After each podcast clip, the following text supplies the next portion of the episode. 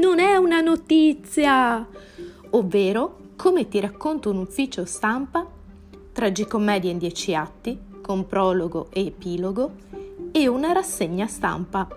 Come sopravvivere ad un ufficio stampa senza venire risucchiati dalle emozioni. Non meno di tre mesi fa una collega disperata mi chiese di bere un caffè per un consiglio. Era talmente agitata che quando arrivò e appoggiò tutti i report stampati dell'attività sul tavolo, non si accorse che erano in equilibrio precario e così, dopo neppure un minuto, caddero e si sparpagliarono sul pavimento. Nell'intento di raccoglierli, urtò il tavolo e fece rovesciare una delle due tazzine di caffè. Calmati, le dissi, spiegami il problema e vediamo di risolverlo. Adesso raccontami la fine e poi torniamo al principio. E f- così fu travolta da un'onda gigante di emozioni che cavalcavano anarchicamente i minuti della narrazione. Riuscivo a malapena a cogliere qualche parola qui e lì tra un ma ti rendi conto? Ma ti pare possibile? Ma poi lui che esperienza ha?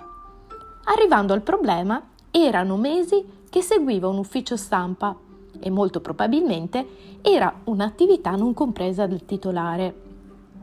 Ma il punto non era l'attività non compresa, ma l'energia negativa che circolava in quel contesto e che, come nel caso della spiegazione, stava appannando la percezione anche della diretta interessata, che sprecava più energie a difendersi che a costruire una cultura consapevole.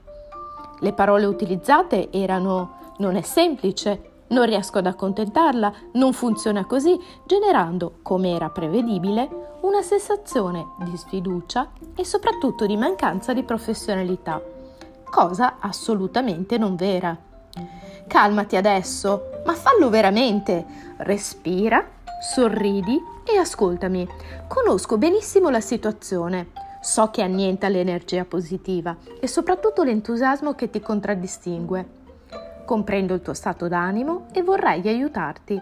Per questo credo sia necessario cambiare completamente il registro linguistico, l'approccio e anche la modalità di connessione, o meglio, devi riconnetterti con questa persona, riacquisire la sua fiducia e lavorare per accompagnarlo alla comprensione dell'attività.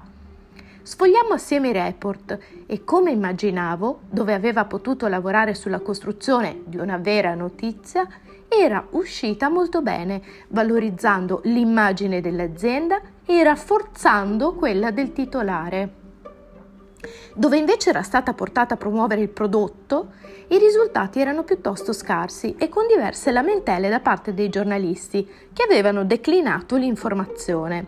La differenza sta esattamente in questo, la notiziabilità e l'interesse pubblico. Ma chi non è del mestiere tutto questo non lo sa e non è neppure tenuto a saperlo fino al momento in cui decide di attivare un servizio. Ecco, vedi, basta spiegare che quando non è una notizia ti propongono pubblici redazionali, spazi a pagamento e non raggiungi uscite e dove tu invece costruisci la notizia hai degli ottimi risultati. Dico io. Quindi adesso facciamo finta che io sia il responsabile e in tutta onestà e trasparenza spiegami come può funzionare bene un ufficio stampa.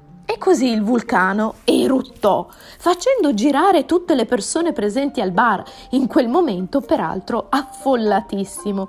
Non potete mettere bocca su ogni cosa che uso, perché sono parole che i giornalisti amano e conoscono. Non potete parlare senza leggere ogni giorno attentamente gli articoli sulle testate in cui volete comparire.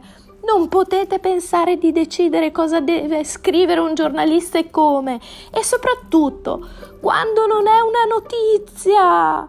E a queste seguì una lunga e articolata serie di altre frasi.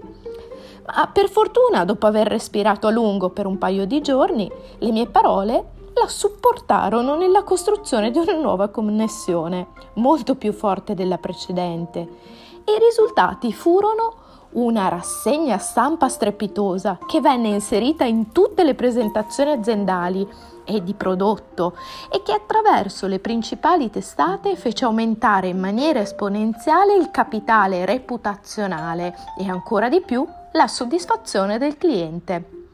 Se non vuoi anche tu rischiare una crisi di nervi in un bar mentre mostri la rassegna stampa ad un tuo collega e se non vuoi ridurti a tisane serali dopo la telefonata con il titolare, allora ricordati di usare parole e leve più corrette prima di firmare un contratto. Si tratta di corporate brand? Mettilo subito in chiaro. L'ufficio stampa condivide novità, informazioni, esperienze di successo, casi di studio, eventi, progetti e l'analisi del prodotto con un taglio specifico per ciascuna testata. Mostragli come compaiono sulle testate, porta con te degli esempi concreti di altri lavori. Il comunicato ha una forma, una strutturazione e delle caratteristiche ben precise. Porta con te degli esempi di comunicati stampa e una scheda di recap con i numeri della rassegna. Per comprendere la modalità di approccio alla notizia di una testata puoi portare dietro delle copie e mostrare come si affronta una determinata tematica a livello giornalistico. I numeri parlano chiaro, ricordati, quando qualcuno è migliore di te e i numeri lo supportano, fai un passo indietro e ringrazia. Riconfeziona quindi la proposta. Se i numeri non ci sono, allora porta i tuoi.